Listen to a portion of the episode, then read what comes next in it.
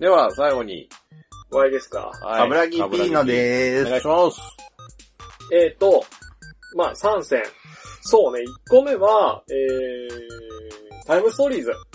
あのーまあね、前々から興味はあったんだけど、はい結局遊べてないのが続いてた中で、2つ、言うてシナリオ2つだけ。全部で今のところ、日本版だと6、7? えっ、と、療養所に手が1個目でしょで、確証が4つ最初に出て、えーいや、さ2個2個、えーさらに2個、えーもう結構出てます。ね、うんでそのうちの2個やってるってことえでっ、すね。と、1に入ってる療養所にてと、あとエレス、エレストラドライブだっけをやりました。で、やっぱり、さっき、ルーシーさんがアリスのゲームはい。で、1回しか遊べないけど、やっぱ体験として、すごい印象に残る。うん。でタイムストーリーズもすごいね、と思って、やっぱり。改めて、そう。どういうところがすごいなっていう。いや、だから、TRPG が好きな人はう、んまず絶対楽しいうんうんうんうん。し、でどうなんだろうな、もうちょっと最近の TRPG の界隈的な話になっちゃうから、なかなか微妙なところではあるんだけど、はい。昔って TRPG って、やっぱ自由にシナリオを作ってこそなんぼみたいなあとあころもやっぱりあったのね。うん。で、正直昔って、まあここは、うんまあいわゆる詳しい人がそう違うっていう意見もあるかもしれないけど、シナリオ集ってそんなに売れなかったんですよ。はい。だってシナリオ集ってなくても基本ルールブックとかがあれば遊べるから。そそこら辺はみんなゲームマスターの手腕だったってなこのとで、だよねむしろシナリオ集よりかは、純粋に追加のデータやモンスターとか含めて。うん武器とかね、そう装備とかアイテムとか。うん、だから、やっぱシナリオはなくても遊べるから、割とシナリオ集よりかは追加のデータ集とか、うんそういったものが売れる傾向だったんだけど、ここ最近やっぱりクトゥルフがボーンって出てくると、クトゥルフが流行ってからは、えーシナリオ集がすごいよく動く。だからもう、その遊んでる層も変わったってことだよね。そうだね。自分でシナリオは書くもんじゃなく与えられたものをなぞる部分も出てきているってことまだあ、とそ思う。の中には、それらを参考にせずオリジナルにする人もいるし、ん。そのシナリオ集のデータをさらにいじって遊ぶ人もいるし、あとは、受け取り方として、動画から入る人ってのは新しく増えてきたときに、例えばニコニコ動画でも YouTube でも何でもいいんだけど、とある、まあ面白い動画を上げるところが、とあるシナリオを遊んでますと。うんで、そのリプレイ、セッション内容を楽しみました、視聴してね。はい。楽しんだ後に、そのシナリオが書籍としてもし発売というか世に出るんだったら、その楽しかったシナリオを自分で手に入れて、自分がマスターをやって他の人と遊んでみると。うんうんうん。ってのもできるから、そういう部分でシナリオが動きやすいっていう傾向はあるんだけど、そう考えると、シナリオがもう決まったものをなぞるっていうタイプのタイムストーリーズは今だからこそ受けるのかなっていう気はする。はい。その一昔前だったら多分タイムストーリーズ出た時に自分で作りたいっていう人多分出てきちゃうと思うんだあよね。あ。海外だと出るよね。もう作ってる人が。その同人的だけど同、人のアンオフィシャルで出してるけど、まあそういう風、まあやりたい人はやれるんだけど、そういう風にしても。ただそのシナリオが用意されてて、それを遊ぶっていうスタイルは今風なのかなっていうのがおう一つあったよね。もうただまあこれお店とかでもさ、やっぱり結構俺おすすめするんですよ。はい。というより、やっぱりパッケージがめちゃくちゃこれ目立つじゃないですか。そうだね。パッケージ目立って、で、やっぱり気になってる人多いから、何これタイムストーリーズってって何こ言うれから。タイムストーリーズそうそうそうそう。まず、これ、すごい気になるでしょって言って。ただやっぱりね、一回しか遊べないんですって言うと嫌がられる から。いや、だからちゃんとそこを、あの、一回しか遊べないけど、そんじょそこらに転がってるゲームよりも、一回遊んだ時の満足感は断じて違うよってういう。んうんうん。まあ、ボードゲームだって、一回遊んだらそのままさな行くこと多いしね。うん正直やっぱ TRPG って未だに準備するのが大変なんですよ。まあそうだよね。 GM やるならね。で、かつ GM やると一緒に楽しめないじゃんまあうん楽しんではいるんだけど、その、一緒に謎を解いたではないじゃん。GM やっちゃうと。でもタイムストーリーって GM いらないんですよ。うんうんうん。そこがいいよね。持ってる人が持ってきたら一緒に遊ぼうっつって、事前準備もせずに遊べるから。そこがすごい良かった。し、なんかシナリオによって、まあ一応話繋がってはいるけど知らなくてもいいぐらいじゃん。はいはいはい。で、どっから入っても、じゃあ遊べるから。そうだね。その辺もなんか敷居は、一応低いっちゃ低いんだけど、うあのどっかに謎解きしに行くとかの時間と手間と人数のコスト考えたらうん、買っちゃってもいいかなっていう値段だよね。うん。ん。俺このゲームもやってるんですよ。うんうん。で、友達夫婦とやったんだけど、うん。その友達夫婦、最近子供できて。うで、やっぱり子供できると外出るの大変じゃないうん。ってなった時に、その、家でも遊べる、まあもともとその夫婦が、そういう、脱出ゲームとかが好きだったから、なかなか最近そういうとこ行けないね、みたいな。まあ子供がいるとそういうとこ行くの大変だよねって話になった時に、じゃあこんなゲームあるよ、つって、持ってって一緒に遊べたりしたので、まあそういう意味だと、脱出ゲーム遊ぶ層も取り込めてるのかなっていう気はするよね。うん。あとやっぱり普通のゲームでは味わえないじゃん。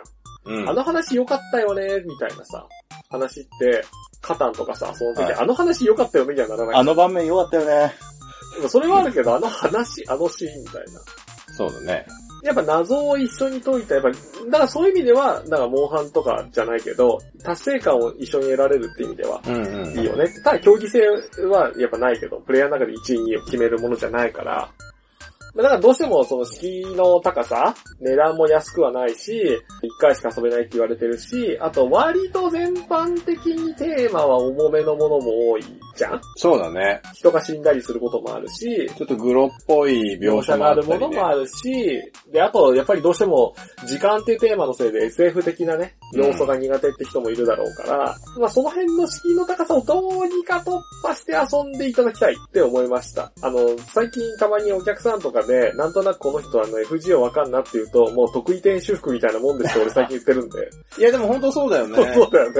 これ、あの、我々はカルデアになりますみたいな もんだからそね。うそうそうそう。 だから私、我々は現地の人間として召喚されますみたいな感じだ から、 そうね。どういう形で限界するかっていうそうそのうをそう自そ分う。で選べるよみたいな。そういう感じですよって言うと、FGO やってる人は、あーはいはい、なるなるほどねって。だから俺一番最初このゲームやった時に思ったのが、みんなでコフィンの中にこう入って、その時代に飛ぶじゃん。飛ぶ瞬間にやっぱりあの、ギューン。そう、レイシフト感がレ。イシフトの音が聞こえてくる。ううんん。だから割とおすすめなのは、こうやってでもほら、同じメンツで遊んだ方が面白かったりするから、うんその、僕ゲームカフェとかにはまず行かない、えー、けど、あ男友達4人とか、うんで、割と固定、遊ぶメンツが固定されてるグループとかで遊んでほしい。かないつもずっとドミニオンやってますとかさ、カタンやってますっていうグループで、ちょっと違う路線もやってみたいなって時に、まあ遊びやすいのは本当は教養ゲームズやパンデミックとか出てくるんだけど、あえてもうワンランク上のっていうところでタイムストーリーズやってみてもいいのかなっていう。そうするとね、新作が出るとね、うんまた新しい得意点が発見されましたみたいなあね。と、えっ、と、学生目線で言うと、EXIT とかは一回遊んだらもう一回ちょっと遊びづらくなっちゃうんで、うん書き込んだりする場合があるから、できないんだけど、タイムストーリーズだったら、例えば部費で買ったとしても、うん。自分たちは一回遊んだけど、別の人はまた遊べるじゃない。うんうん。もしくは一回遊んだ人が、その GM というか、あの説明側に回るとかもできるから、はいはいは学校とかのそういったサークル内で買うこともできる。まあそれにそれこそさっきちょっとスグルが言ってたけど、タイムアタックというか、あそれもできるよ。どれだけ早くクリアできるかっていうのもできるしね。うん。まあ、結局、台数でやらかすこともあるんだ けど。っまあ、運ゲーな部分は絶対あるよ。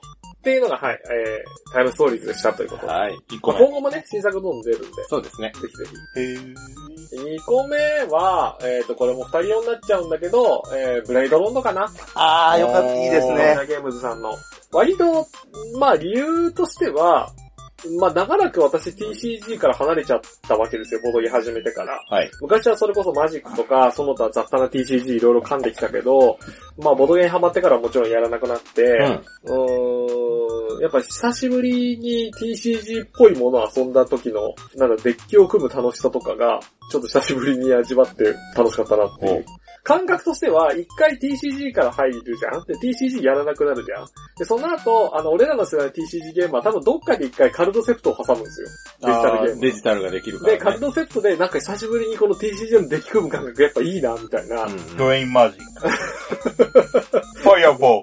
ール。そうそうそうそう。まああれが楽しかったんだけど、その感覚でさらにまた時をまたいで、ブレイドロード。だから今からさ、TCG やろうってなってもなかなか、ルール覚えて、カード出てるの全部覚えて。何パック買って。で、しかもやるってことはさ、じゃあ俺今度 TC、〇〇のやつやるから、ルーシーさんも買ってよ。まあ、二人いないとできないからね、最低でも。で、買わせなきゃいけないじゃん。ってなっちゃうけど、ブレイドロンドは一応一個買えばもう二人遊べる。うん。し、あの、手軽でもないんだけど、その TCG っぽさの感覚をもう一回楽しみたい人にはすごくいいかなっていうう。ん。そうだうねん。ところが TCG 一回やったことある人にやってほしい。むしろ。うんのが入りやすいから、別に TCG やったことない人でも遊べるんだけど、あの、安心感あるよね、ドミニオンじゃないけど、これ一個買えばもういいんだっていう。そうだね。 やっぱ TCG、それでやめてった人たちからすればね。ただ、えっ、と昨年2018年にもう一つナイトシアターっていう拡張も出て、おうまあ、単体でも遊べるし、混ぜてもいいよみたいな。出て、さらにそのカードの種類、どうしても大事なんだけだと、その、決まってきちゃうから、デッキの組み方みたいな。うん配られた時にねそう。そうそうそう。だから、変えたいなとか、いう人は足すといいよみたいな形で確証も出たんですけど、まあその辺も含めて、うーん、割と結構長いこと遊んだなっていう。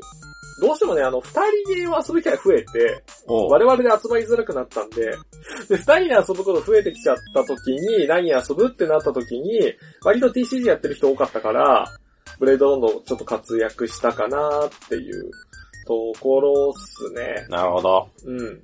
ただ、ちょっと、まあ、ここであえて言うとすると、ナイトシアターっていう、その次に出たやつが、単体で遊べますとは言っているけど、追加の要素が多いんで、えーっと、ちょっとややこしいです、ナイナイトシアター。あなるほど。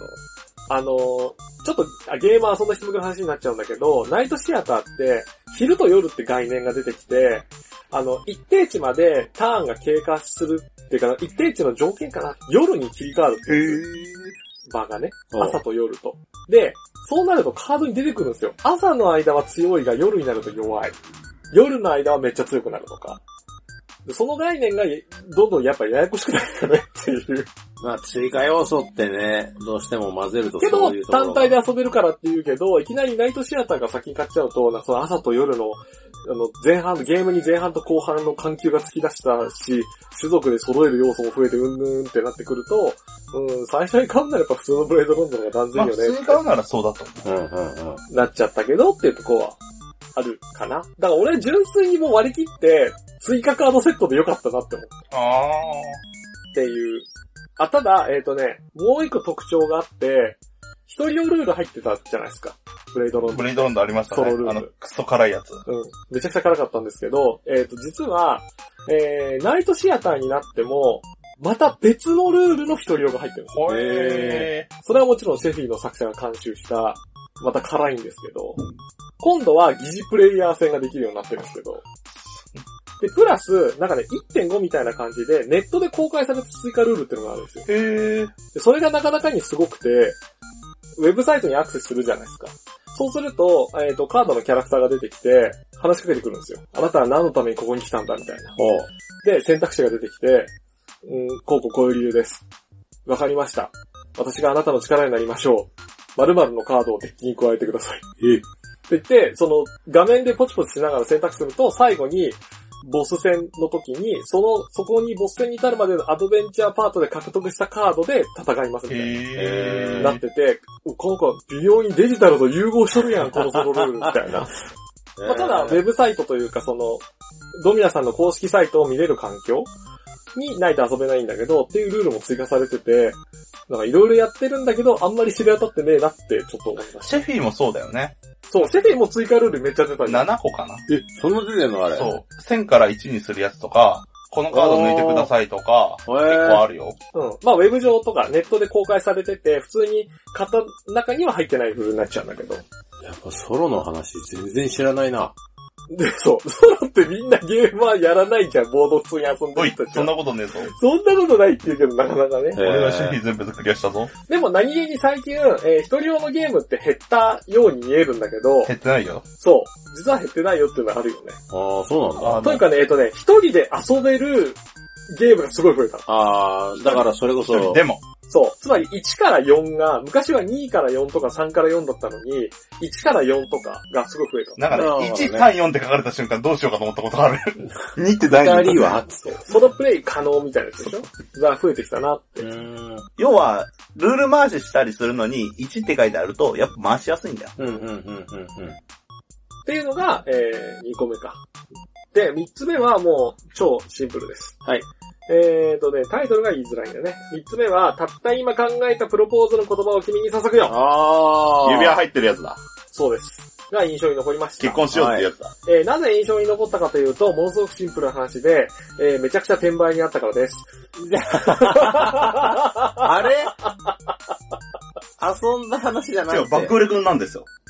いや、爆売れくんって、ちょっと言い方もあれだけど、まあ、確かにすごく、えー、売れましたよ。いろんな人に手に取っていただきたかったんですけど、あの、やっぱり目をつけられてしまいまして、えそういった方々に、やっぱ来て、まあそう、何個まで買えますかってまず聞いてくるスタイルね。はあ。で、もうその、もう、普通の人だったら、何個まで買えますかって普通聞いてこないんですよ。そうだね。1個か2個だもんね。で、言うとしても、必ず最初に理由を言うんですよ。例えば、友達に頼まれてて、友達の分も欲しいんですけど、2個買っていいですかとか、うんうんうん。あの、海外から来てるんですけど、あの、地元というか、まあ国に持って帰りたいから、2個買っていいですかとか、はっいていうのはよく聞くんだけど、何も理由言わずに何個まで買えますとか、在庫いくつありますって聞いてくるってもまあう、、ね、そういうことだよね。そういうことじゃないですか。だから、もうし、かといっていくつでもあるよってほど在庫は潤沢でもないし、その日のお店にある在庫ってものがやっぱあるから、そこでね、全部あれだけ、やっぱ何十個あります。じゃあその何十個ください。はいっつって渡しちゃったら、その日以降に来たお客さんはさ、その日のうちはもう買えないから。だからちょっと、すいません、一人何個までなんですよとかって言うじゃないですか。一人二個までですね、とか、三個まででいいですかとかって言うと、わかりましたって言って、なんかポチポチって電話するすると、グループで10人ぐらい来るんですよ。 で、10人ぐらいが、1人3個とか買ってくっていう、へえ、もう完全にだからプロの、その、徒党を組むタイプの。あ、あすごいね。ーボードゲームだけじゃないよ、それ。もちろんもちそれろをん。目の当たりにするのってなかなか、あらーっていう。でもほら、1人3個って言った手前ね。そうだね。 2個にします。2個によります。うん、まあ友達呼んでくるパターンもあるかなとは思ったんだけど、言うて2、3人って思ってたら、だって仕事だもん。っていうかでもその感じだともう、秋葉原の中にみんな待機してて、あの、当時ね、それ年始の話だから、もう、あのー秋葉原って、年末年始ってもう特化品と、あと福袋うん。を狙ってる人たちがすごいいっぱい増えるんで、はいはいはいその中の一つだと思う。で、やっぱり来てた人たち別にボードゲーマーでも何でもなくて、買い袋いっぱい持ってて、中にいろんなフィギュアだったりおもちゃだったり入ってたから、うんまあそういうのを狙ってるグループですね。なるほど。でまあ多分、まああんまりね、詳しくその辺の手順、まあ僕も調べたんで、いろいろ、その、転売とかセロリとか言われてる行為についてすごく知識がついてしまったん詳だけど、しくなっちゃったここで詳しく説明してしまって、こう万が一にもこれをじゃあ俺もやってみようという流れでも困りますんであ、とはリスクもあるからね。うん100個買った、3個しか売れんかった。まあね。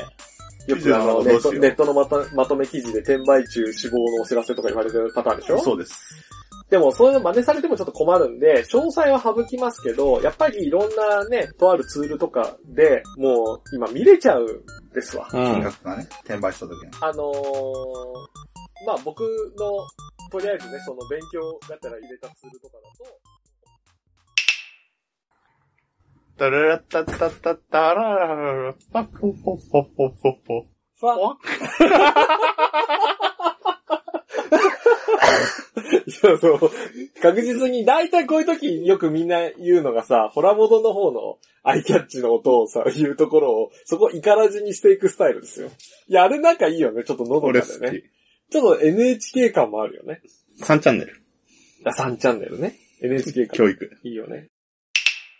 まあ、とりあえずそんな感じなんで、えー、ちなみに、セドリと転売の違いは、あの、各自、Google で調べてくださはい。で、い。うんうんあまり良くない話が続きましたので、転売でツラタンっていうところですっよてね。いうだけだよ、だ から。その話しかしてないんだよ。 何が、たった今考えたプロポーズの言葉を君に捧ぐように対しての楽しい話ってこと、うん。やったやった。面白かった面白かっえっ、ー、と、俺やってないから何とも言えないけど、後ろで見ていたけど、あー何をしてるのかわからなかった。見てたけど、もえっ、とね、なんかめっちゃ盛り上がってるけど、また大喜利ゲーかクソゲーだなと思って見てた。で、まあ指輪出し大喜利ゲてーはな結婚しようって言うだけで盛り上がるっていうので IQ 低そうと思ったやってる人が。で、論理的に何を、なんか面白いこと言おうとしたりすると余計に滑るのだし、えっ、た。あと、のね、本当にね、思うのがあのゲームって、頑張れば頑張るほどつまらなくなるよね。う、うあ、やってないーんうん。あれやってるの俺だけうん。 でもそんな感じはしている。もう本当にね、あの、カードの、あの、文字のチョイスがすごい秀逸で、頭の悪い文字しか、なんか、ないのよ。例として3つぐらい挙げてくれるえーとね、例としては、 だから、だね、それだけ言うとあんまり面白くないんだけど、えーとね、墓とか、グレイブね。墓とか、おばあちゃんうん。うん。とか、犬とかね。墓とかおばあちゃんとか犬っていうのが手元に来た時に、果たしてそれでどうやってプロポーズのことを考えるのっていう話になった時に、うん。うん。それと別に、君はとか、僕のとかがあるのよ。で、それで、僕は君を愛してる、結婚してくださいみたいな形で、その場で考えたゲームを渡すんだけど、その中に、おばあちゃんとか墓とか犬っていう言葉を入れなきゃいけないわけ。で、結果として、僕は君のおばあちゃんの墓になりたい、結婚してくださいとか意味のわからない言葉が飛び出すのよ。で、これを楽しむためには、IQ もうガン落とししなきゃいけないわけ。うん。うん。で、そうするとみんなの IQ レベルが落ちてきて、かなりバカバカしいね、笑かし合いっていうのができるのが、このゲームのいいところなんだが、まあ、二人とも目が冷たい。でも俺、それを言うと、IQ を低くしなきゃ遊べないとは言うけど、逆に言うと、IQ を働かしてみんなが面白いと思う言葉を作ればいいのに、なんでなんか、頭の悪い人しか遊べないみたいな感じになっちゃうのかなとは思うけど。思だって面白いことを言えた人って、IQ を働かせてるじゃん。う。そう。面白まあ、い。全全員やとは言えないよ。直感でやってる人もいるから。面白いって、感覚だから、感性が近い人しか笑えないんですよ。だからその感性が近くないと遊べないっていうところがあって、だから、大喜利ゲームをガチで遊ぶんだったら、その遊んでいるメンツがどういうものを面白いというのか。そうだねっ。ていうのを考え、要はだからあれよ。M1 とかそういったお笑いコンテストにおいはて、いはいはいえー、万人受けするのを作るのか、審査員が喜ぶネタを作るのうか。ん。そう。俺、去年 M1 見に行ったんですよ、予選。おう。ただ、俺が、あ、残るだろうなっていう人は全部残んなかっうん。個人的に M1 は、決勝がテレビじゃん。た。そうだね。で、1回戦、2回戦、回3回戦、準決勝、決勝。なんだけど、人数少なくなってくると、新宿の吉本のホールで見れるんですよ。はいはいはいはい。吉本の方で見れる準決勝とその手前が多分一番面白いです。上に行けば行くほど、淘汰されていくから、うん尖りすぎているものとか、万人受けしないものは落ちていっちゃうから、それがまだ残ってる準決勝手前ぐらいが、 3回戦ぐらいが仕上がってる。とちらなういん。結構面白いものが多い。だから結局そこら辺は、それこそ IQ が高いというか、ちゃんとしてる層なんだよね。え、どういうことどこちゃんとして。その上のトップに残るあ、そ人うたちってそうそいううのそうは。。でそれは、その人たちのもはやテクニックじゃん。えーっとねそう、場の空気を読むっていうか、なんていうのかな。で、それを大喜利芸を極める人は、我々に求めるわけ。いや、求めてはいないけど、求めてはいないけど、まあまあまあまあ、あ、その程度のネタで出しちゃうんだ、みたいな空気を出されるわけですよ。そうですね。それはね、恐怖なの。うん、そうでしょうね。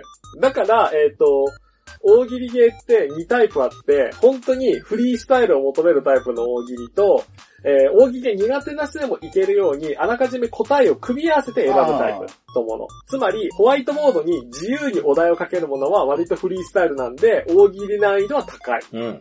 で、逆に、えー組み合わせを選ぶもの、例えば、応募編集長とか、、えー私の世界の見方とあ、か、そうだね。組み合わせられるものは、えー、大喜利苦手な人と得意な人の差を縮める要素ではあるんだけど、得意な人からすると、もっと面白い単語を浮かぶのになんでこれ使わなあかんねんってなって、えっ、と、プロポーズのゲームは、どちらかというと、えっ、と、組み合わせが選ぶ方だよね。そうだね。ただ、そこがどっちを優先するか、そもそもゲームだからっていうのを大前提として置いてる以上、難しいよね。うん、難しい。大喜利をするわけじゃないから。まあね大喜利ゲームをするわけだ。そうね。ただ個人的には、プロポーズに関しては、めちゃくちゃ名前省略してるけど、プロポーズに関して は、しょうがない、タイトルが 長いんだよ。 なんかもうちょっと略あしと、方おが。店に来る人も、名前ちゃんと言える人、一っ子一人見たことプロポーズのやつ。ない。うん、とか、プロポーズゲームって言われるか。まあだからね、そういう意味で言うと、プロポーズを君に捧ぐに関しては、すごいハードルが低いというか、うん万人受けするんだろうなっていうのは、まあ、そもそもテーマがだからさ、万人受けするじゃん。そうだプねロ。ポーズだからう。ん。まあただ、男女でやると恥ずかしいっていう空気を一回出すともう止まらないけどね。男性だけでやるともっと大惨事だよ。そうなんだけど、なんかもうね、あ淡れ々男性と、だけやるとそんな変な感じなんかすげえ淡々とやって た。でなる、淡々と なる。そうか。そういうことじゃないんだ。女性同士だと結構な、んか、キャーみキたいャーな。それ、ドキわれドキたーいするみたいな、な盛り上がるんだけど、やろうだと。結婚しよう。パ ン。結パン、パンって進んでて、あーってなって見てた、俺は。はい。はい。はい。あうーー、んそっか。男性だけって結構辛いんだ。そう。 うわ、めっちゃええやんとかないの。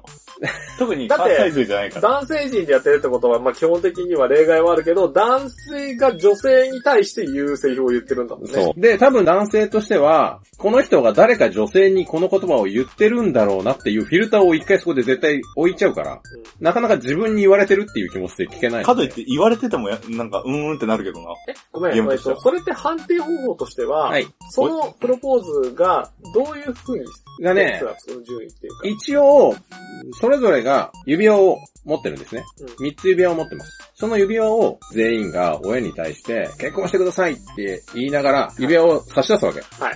で、その差し出した指輪を取ってもらえたら、1点ゲットみたいな。要はあ、マイナ親ス点が選ぶのね。そう。はい。親にみんなで、親一人にみんなで一気にプロポーズをして、お願いしますちょっと待ったお願いしますそみたれいなを男子同士でやると、やっぱ辛いものがあるから、うん。じゃあもうあれだウェイっ、てえっ、と、男性同士でやる場合は、バリアント作るしかなくない例えば、例えばだよ。本当に例えばだよ。まず、えーゲスラブを遊びます。はゲットスイートラブを遊んで、あの、女の子のシルエットに属性がつくい。じゃつん。くね。バーってつきました。ねこの子に告白するとしたらというテーマにすただ、それをすると、じゃあ誰が誰を評価するかって話になっちゃって、る。え、それは親がさ、この子が選びそうなのはこれじゃねっていうのを。 すぐるとのそれ、実に良いですな、って言いながら。なんでちょっとオタク、なんで今オタクをバカにしたあれ、あいやつだよ。つ許さねえぞ。 だいたい今時、どのってやつマジでいないんだけど。 さーてと、今どんな話でまとまるかなしかい。司会。もう一あ回とりあとえ、ずプロポーズのゲームはどこで切れるの頑張る。いや、マジでどこで切れるいのや、どこで切ろうがいいんだよ。すぐるくんのコミュニケーションゲームやってるやつ IQ 低そうっていう問題発言が残あってるそこどうしようか困ってます。あそこはダメだろ。あそこどうしようか困っいてやま、 IQ 低そうはいいよ、残して。ち言い残して、お前の言い方や、まあ、まあ、入れてもいいと思うよ。別に俺は怒られないから。うんうん。す。まあほら、ツイッターで炎上しても、ポッドキャストだと炎あ、上しない炎上からしな。い、炎上しない、炎上しない。というわけで。。はいつなんでしたっけタイムストーリーズと、ブレイドロンドと、はい。たった今考えたプロポーズを君に捧ぐよ。でしたか違ね。うね。たった今考えたプロポーズの言葉を君に捧ぐよ。あ、言葉が抜けちゃった。ププロポーズゲームです。プロポーズゲーム。プロポーズゲームイエーというわけで、とりあえず今回は一旦これで切ります。お、切りますあ、か切ります。はい。じゃああ、エンディングの文言ね。はい。えーと、エンディングになります。ボドゲ仕掛けのオレンジはシーサーブログを使っています。iTunes からも聞けて自動更新が便利です。Twitter は、アトマーク BODOGEORE。最新情報はこちらでのフォローがおすすめになります。ご意見ご感想は Twitter のハッシュタグ、カタカナ4文字、ボドレを使っていただけると見つけやすいので助かります。とりあえず、そんなところで、以上、ボドレこと、ボドゲ仕掛けのオレンジでした。それではまた次回お会いしましょう。さよなら。さよならさようなら。